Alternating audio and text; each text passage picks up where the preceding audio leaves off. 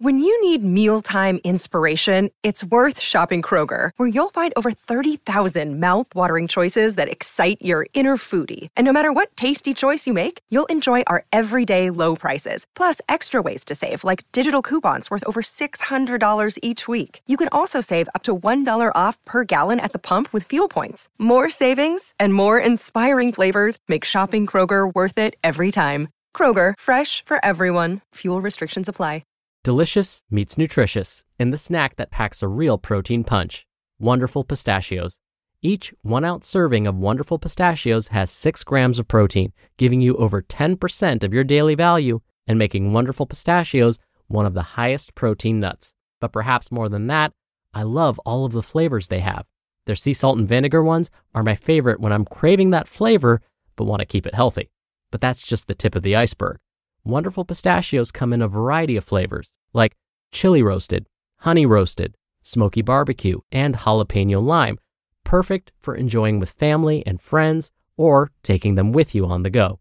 Whether you're a pistachio purist who loves cracking open every nut, or you prefer the convenience of no shells pistachios, Wonderful Pistachios has got you covered. Grab Wonderful Pistachios and elevate your snacking game today. So fill up with a healthy snack when hunger strikes. Visit wonderfulpistachios.com to learn more. That's wonderfulpistachios.com. This is Optimal Health Daily, episode 288 Foghorn Alert, Volume 2 Meal Frequency by Roger Lawson of RogerLawFitness.com. And I'm your host and narrator, Dr. Neil. Hey, happy Wednesday. Welcome back to Optimal Health Daily, where I read some of the best health and fitness blogs to you, usually with a little bit of commentary at the end. Yes, I'm still fighting off whatever I have, some sort of cold and whatnot. So if my voice doesn't sound as clear as it should, that's why. Hopefully, I'll get over this in the next couple days. And by Friday, when I answer your questions, I will be in great shape. If you want to send me a question, just come by oldpodcast.com. Don't forget, if you send me a question, you'll be entered into small, special raffles to win books from us. So again, I answer your questions here on the show every Friday. Send one in, it makes me happy. I love answering your questions. But for now, since it's not Friday yet, let's get to Roger's post and start optimizing your life. Foghorn Alert Volume 2 Meal Frequency by Roger Lawson of RogerLawFitness.com. Doesn't it burn your biscuits when someone says that you absolutely have to do something without taking into consideration anything about the most important factor in the process, i.e., you? I know that it really gets under my skin, especially when not much outside of these few things matter in terms of looking good buck naked. 1. Eat at a calorie level that is in line with my goals. 2. Get enough protein to prevent significant muscle loss. 3. Train in a way that helps maintain and or build muscle mass. Even in some instances, when folks are paying someone a good amount of money to help them get into the best shape of their lives, all they're getting in return is a bunch of nonsensical statements that are regarded as truth simply because they've been repeated often enough. Not only does this do the person a disservice, but it gives the preacher of said gospel the impression that they know it all, and thus no further investigation is needed. This has to stop. One of these often recycled quote unquote truths is that of increased meal frequency. More specifically, folks are often told that they need to eat small meals every few hours usually to the tune of five to six meals or more per day in order to maximize fat loss. This rubs me the wrong way, mainly because I have personal experience with this myth that was downright debilitating. As I pointed out in a previous post, back in college, I used to be the man at eating frequently throughout the day. If you earned a living by following me around and reporting back every time I missed one of those sacred meals, then you would be homeless because that just wasn't how I rolled back then. I always sat in the back of the room in the classroom so that I could maximize the space I needed for my friends, Mr. Tub of Chicken and Mrs. Container of Broccoli. I was getting leaner, but it came at a cost. If I wasn't eating, I was thinking about when I had to eat next. If I wasn't worrying about that, I was busy prepping food for the next day or figuring out where I could store my food on campus. To put it mildly, I was living to eat and not eating to live. I was putting a cramp on my social life, and I eventually hit a point where if this is what I had to do to look good, then it simply wasn't worth the trouble anymore. Then I went AWOL, off the reservation, off the grid, rogue. It was as if became the world's rarest commodities, because I just couldn't give one anymore. Overnight, I stopped obsessing over how many meals I ate and when I ate them. The stress became too much, and I had mentally prepared myself to let the pounds start packing themselves back on at the speed of light. But then something amazing happened. I not only stayed lean, but I got leaner. Was it divine intervention? Did I accidentally drink some of that Teenage Mutant Ninja Turtle ooze? Or was it the fact that meal frequency wasn't the determining factor at all? I'm sure it was a little bit of ooze, but mainly a whole lot of the latter. I don't want to focus on the science of things today because while I read and understand it, I want to speak to practicality and application more than anything else because that's the world we live in. 1. It fails to take the individual into account. Meal frequency is a completely individual issue, but when generic blanket statements like eating every two to three hours, five or six meals per day or more are given, they take the power out of the individual's hands. And if you've been reading my site at all, you know that homie don't play that. What may work for a 230 pound bodybuilder trying to put on a significant amount of muscle wouldn't be appropriate for a 130 pound woman looking to lose body fat. I also find it backwards that the standard advice given to overweight people who have physiological and psychological issues with controlling their food intake is that the answer to the problem is not to eat less, but to eat more. 2. It makes failure inevitable. By nature of the fact that it removes the individual from the equation, if success is achieved at all, then it is usually only by dogged determination and an unwillingness to give up.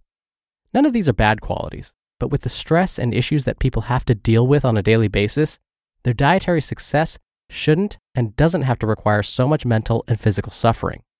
It comes as no surprise to me when I hear of people falling short of the quote unquote ideal meal frequency, and because of it, feeling let down and defeated, which often leads to non constructive dietary discretion, think eating a bunch of food they wouldn't have otherwise eaten. That mindset doesn't really make sense, but it is a reality for some. It's similar to this scenario. If I can't work out six days a week like my personal trainer told me to, I might as well not work out at all. With the odds stacked against us, failure and disappointment usually aren't too far behind, and that's just not how it should be. Here's the takeaway point experiment. Find what works for you. If you like eating six meals a day and it works for you, don't you dare change a thing. If you like eating one meal a day because it lets you cut loose like a dietary beast and it works for you, don't you dare change a thing. But if you're constantly falling short in your quest to get from where you are to where you want to be because you can't follow some predetermined route, then abandon the map. You have nothing to lose and everything to gain from it. The diet that you can stick to in the long term is the most effective one. Think of it as the bed frame and the mattress of your life. Anything beyond that are simply details. The precious looking pillow covers and 9,000 thread count comforters, nice to have, but not necessary for a good night's sleep. What are your experiences with meal frequency? How has it shaped your beliefs about eating? You just listened to the post titled Foghorn Alert Volume 2 Meal Frequency by Roger Lawson of RogerLawFitness.com. We're driven by the search for better, but when it comes to hiring, the best way to search for a candidate isn't to search at all. Don't search, match with Indeed. Indeed is your matching and hiring platform with over 350 million global monthly visitors and a matching engine that helps you find quality candidates fast. Ditch the busy work. Use Indeed for scheduling, screening, and messaging. 93% of employers agree Indeed delivers the highest quality matches compared to other job sites. One of the things I love about Indeed is that it filters out incompatible applicants. So when you're hiring, the process is much faster and you only have to consider applicants that are already likely to be a great fit. And listeners of this show will get a $75 sponsored job credit to get your jobs more visibility at indeed.com slash health. Just go to indeed.com slash health right now and support our show by saying you heard about Indeed on this podcast. Indeed.com slash health. Terms and conditions apply. Need to hire? You need Indeed. I actually did my own take on this in article form and narrated that article way back in episode 5 of this show when I was just a youngin'. So definitely check that out. But here's what I said in a nutshell. Yes, meal frequency is common. It's still used quite often when people are trying to lose weight, build muscle, you name it. But as Roger said, it doesn't work for everyone. Some people, when following it, feel like it's not enough food at each meal. So even though they're eating more, they're actually never feeling satisfied because each meal is much smaller than what they're used to. So they just feel hungry all the time. And as Roger mentioned, it started to stress them out. They constantly had to plan their next meal or their next snack, and it became an obsession. For others, it really suits their lifestyle. That's how they normally eat. And so it made them feel good to be validated that they were kind of just grazers and they felt more comfortable doing that. Awesome. As long as it's balanced, I'm okay with that. Now, Roger also mentioned that if you like eating just one meal a day, which was me when I was a teenager, that that would be okay too. I would just be cautious that it would be probably difficult to get all of your needs, all of your nutrient needs in one meal each day. Chances are he was just trying to make a point, but I wanted to be really clear about that. So please do not feel like you have to have five or six or more small meals a day to lose weight or to build muscle, to lose fat. It's just not true. The key is find what works for you and what are you able to stick to? What sort of meal plan are you able to stick to that's nutritionally balanced over the long term? That's really the secret to all of this. All right, like I mentioned at the top of the show, I answer your questions right here on the podcast every Friday in special Q&A episodes. You can ask me anything related to diet and nutrition, stress management, exercise, meal frequency, and lots more. Just call and leave a message with your question. The phone number is 61 I love OHD. You can also send in an audio question through our site, oldpodcast.com. That's more friendly if you want to do multiple takes and hear yourself before sending it in. And by the way, if you send in a question, you're entered into special raffles to win books from us every month. I hope you have a wonderful rest of your day. Thank you for listening as always, and I'll see you on tomorrow's show where your optimal life awaits. Hello, Life Optimizer. This is Justin Malik, creator and producer of this show and Optimal Living Daily, the brother podcast of this one. Literally, I'm Dr. Neil's brother. If you like the format of this show, you'll love Optimal Living Daily too, where I also read to you from blogs, but cover other topics like personal development, finance, and minimalism from bloggers like Derek Sivers, The Minimalists, Zen Habits, and many more. So for more amazing content read to you for free, come subscribe to Optimal Living Daily too, and together we'll optimize your life. You've been listening to Optimal Health Daily. Be sure to hit the subscribe button to stay up to date on each new episode and head to oldpodcast.com that's OLDpodcast.com for a free gift, as well as more actionable tips and resources to help you maximize your potential. Thanks for joining us, and remember, your optimal life awaits.